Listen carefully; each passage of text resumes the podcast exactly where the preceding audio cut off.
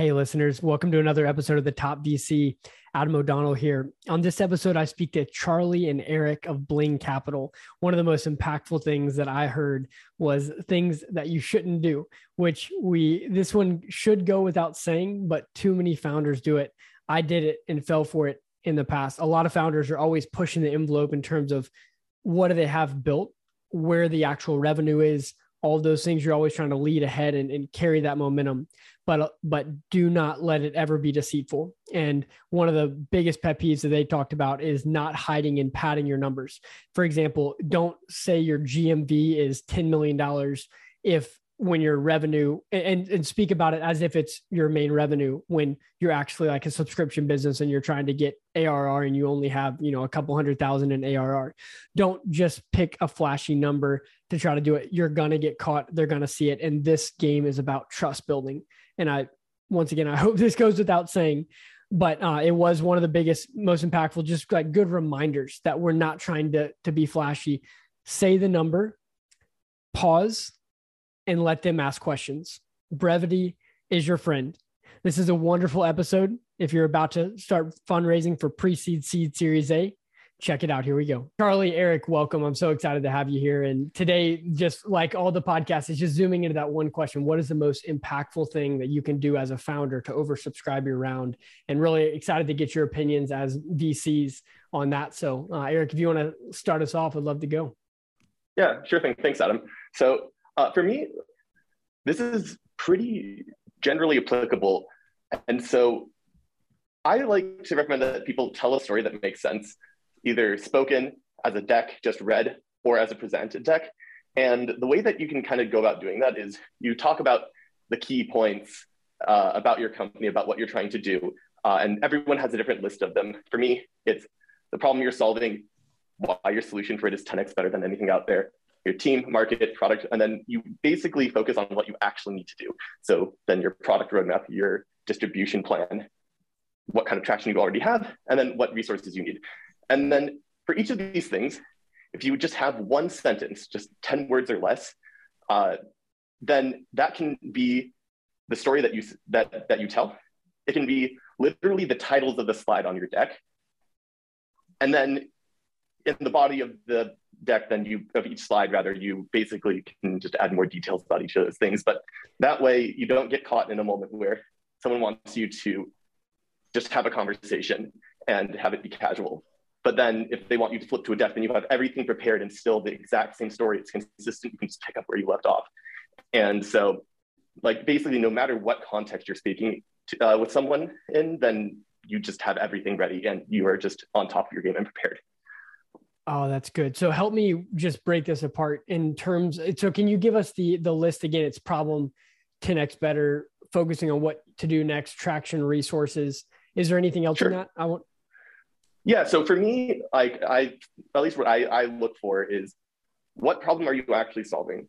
Why is your solution 10x better? And another way to think about it is why is your solution going to solve this problem in an enduring way that basically gives your customer long-term value. And then who's actually going to do it? What's your team look like today? And what is the market opportunity for this solution? And then that's basically like the table stakes, like regardless of what stage of funding you're at, that's like at least what I look to first. And then from there, I think about, okay, what do we actually need to do next in order to take this company either to the next level or to get it off the ground? And so that's basically like what are what have we built and what are we going to be building the product roadmap how are you going to get it in people's hands right at first you can do things like use your network and use founder-led sales or product-led growth and things that usually don't scale but sometimes do scale um, but then at some point you usually have to get either a sales team together or marketing channel set up or things to actually get things into people's hands and so what's your plan to do that and then mm. basically from there, we can talk about, okay, what have we actually done in each of those things so far? What traction do we have? Like how big is our user sample size, so on. And then what resources do we need to do the next 18 months to two years and basically 10x from here. I love this. And I, and so it's, it's trying to keep your deck in that same piece, but it's not just using your deck right away. It's you sense what kind of VC you are, what kind of cover or what kind of VC you're interacting with, and what kind of conversation they're prioritizing. And if it's very casual, yeah. then you have those points ready to go and a story for each of them. But if if they yeah. want more formality, they want to go into the deck, you're able to just jump right there. Yeah, and most of them will just tell you what that what they're looking for, right? But the idea is that for each of those things, you should have just a sentence that summarizes where you are for for that thing, and then you can always add more details. And you should it's, you're running this business day to day. You're living and breathing this. You'll know the details. But structuring a story that works in any format is will basically captivate anyone regardless of like what kind of context they want to be speaking to you in. It will work at a cocktail party. It'll work during a board presentation. Mm, that is really good. The the one thing I wanted to zoom in there is the team slide because um, just research that I've done and talking to other VCs, it's like at the early stage, especially like pre-seed seed, it's 80 to 90% of the decision is based on the track record of the team. Is there anything else you would look for or like talk about in terms of that specific point? Yeah. Well, so in terms of like sub details, in terms of things that either could go on a slide or could go in each of the team members' bios, um, there's many ways to skin it. But you basically want to think about like, okay, what experience do they have in this space? What kind of earned secrets do they have that un- that other people are less likely to have? And then also like, what kind of experience does the team have actually doing the things that need to be done to be successful in the space that they're operating in. That's like the framework that at least I think about teams in. And it's kind of hard, and like capturing all of that in a sentence is really, really difficult, especially in 10 words or less. so I'm, really I, it's good. definitely not, it's, it's way easier said than done, but there's like, that's why this kind of takes, this kind of stuff takes time. It requires thought. Uh, and you can also basically just like work with people either in your, your, your friends friendly VCs who have already invested to like start bouncing these things back and forth and iterating on them. There, there, no, no, no one comes out of the gate pitching really, really well at the beginning of a round. Absolutely. Well, thank you so much for that. And Charlie, what did you have a perspective uh, adjacent to that or around that? Well, Eric did a really good job highlighting like, the way that we think about it at Bling is kind of these six categories that we think that companies get mostly evaluated on heuristically. It's like product market fit, monetization, scalable distribution, the team, unit economics, and I, th- I think I'm missing one in there. Uh, it's, it's, it has escaped me. Um, the I think so. Eric highlighted on the things to do. I think maybe it would be more helpful to focus on like the things not to do via negativa. Uh, so I think one of the issues that founders run into is when you don't either have the metrics or do not have the story, you usually end up with a lot more words and a lot more things to say. So, practicing your pitch so that you are concise and you're also using plain English. There, there's a heuristic that when you start using buzzwords, that usually means that there's not enough substance behind the words that you're using. So, via negativa, like don't use buzzwords, use plain English. Um, also, making sure that the the cadence of the pitch moves, but also allow for flexibility in conversation.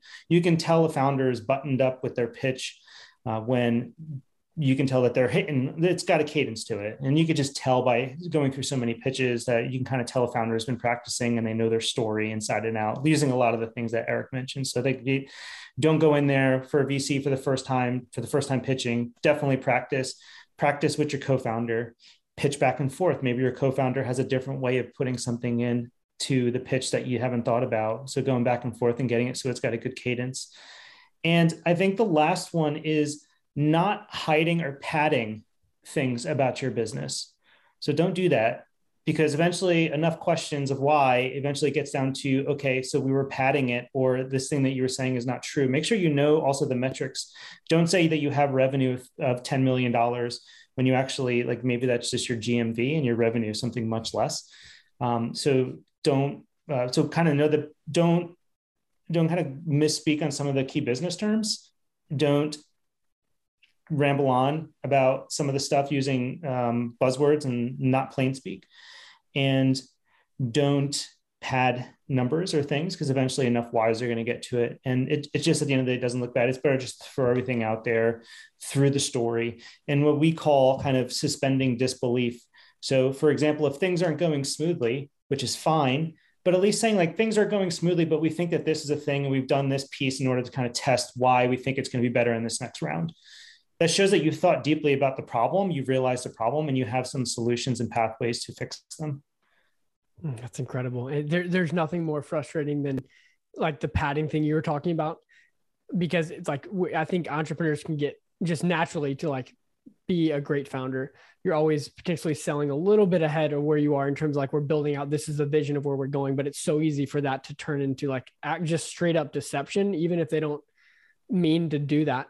And so it's like, hey, like that's not your number, and don't try to tell me that your GMV is your net ARR or whatever you're doing. You know, so I um I really appreciate that. Are there any other kind of pet peeves that you've had um, in in that light? Um, I wouldn't say pet peeves, but perhaps one that founders should be on the lookout for is don't try to create uh, uh, FOMO if there is nothing on you. Like certainly you try to move the round along, you want to close as fast as possible. Just know that if if you're saying that you're going to close, actually be closing. If you say you're going to get a term sheet, actually have a term sheet, because then if uh, a VC sees that maybe you know they're they're not so excited, and then maybe you come back two weeks later and you say you're still interested, but but we thought you had a term sheet, so there there's a fine line between trying to create the urgency in order to close the round which as a former uh, founder myself like i totally get it. You want to close the round but you also don't want to misrepresent where you actually are in the process and just be open and upfront because this is a relationship you're going to build with this vc it's not a transaction. And so you want to make sure that you're not starting off with misrepresenting something as true even though it's not true so good. Well, thank you so much. Eric, did you have any last things you wanted to, to point out? Yeah, no. So in terms of like speaking clearly, like uh, reframing some of those things as do's, like if someone asks something, you can just say the answer, right? You can give context to it, but start just with like the plain English answer and then add the context from there. You can basically say, hey, it looks okay. This is where we are this is how we're going to change it. This is what we've learned right? Like you you you can say the exact same thing in a way that shows that you're in learning mode and that you're still figuring out it out and everyone at this stage especially pre-seed season a knows that there's going to be bright spots there's going to be dark spots and everyone's looking for the bright spots and for the ways that this could work. And so similarly uh, like fundraising is a lot about momentum. And so there are things where like once you do get a lead or once you do get some like really value add angels who are the initial commits you can work with them to help create that momentum to go and put yourself out there to get more conversations going. And you can strategize with the people in your network to go, go and do those things. Um, and then you don't even and then it will probably not not even occur to you to have to like create the illusion of them.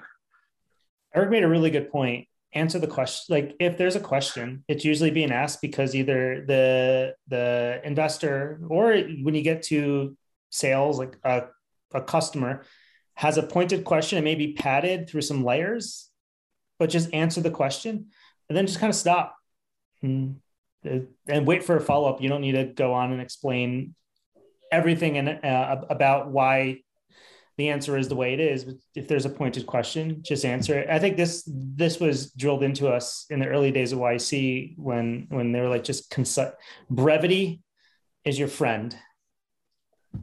So good, and it takes a lot of confidence in what you're doing to say something that might not be what you think that they want to hear or like the where you should be, but to just say it and pause. I could learn a lot on that. we, we, all can. It actually forces it, it will force the investor to ask more questions because no one wants silence. So yeah, true, like, like right now. well, and even for me, like that's this is one of the pieces of feedback that I get almost most frequently from our GP Ben. Like one sentence, ten words or less. so good.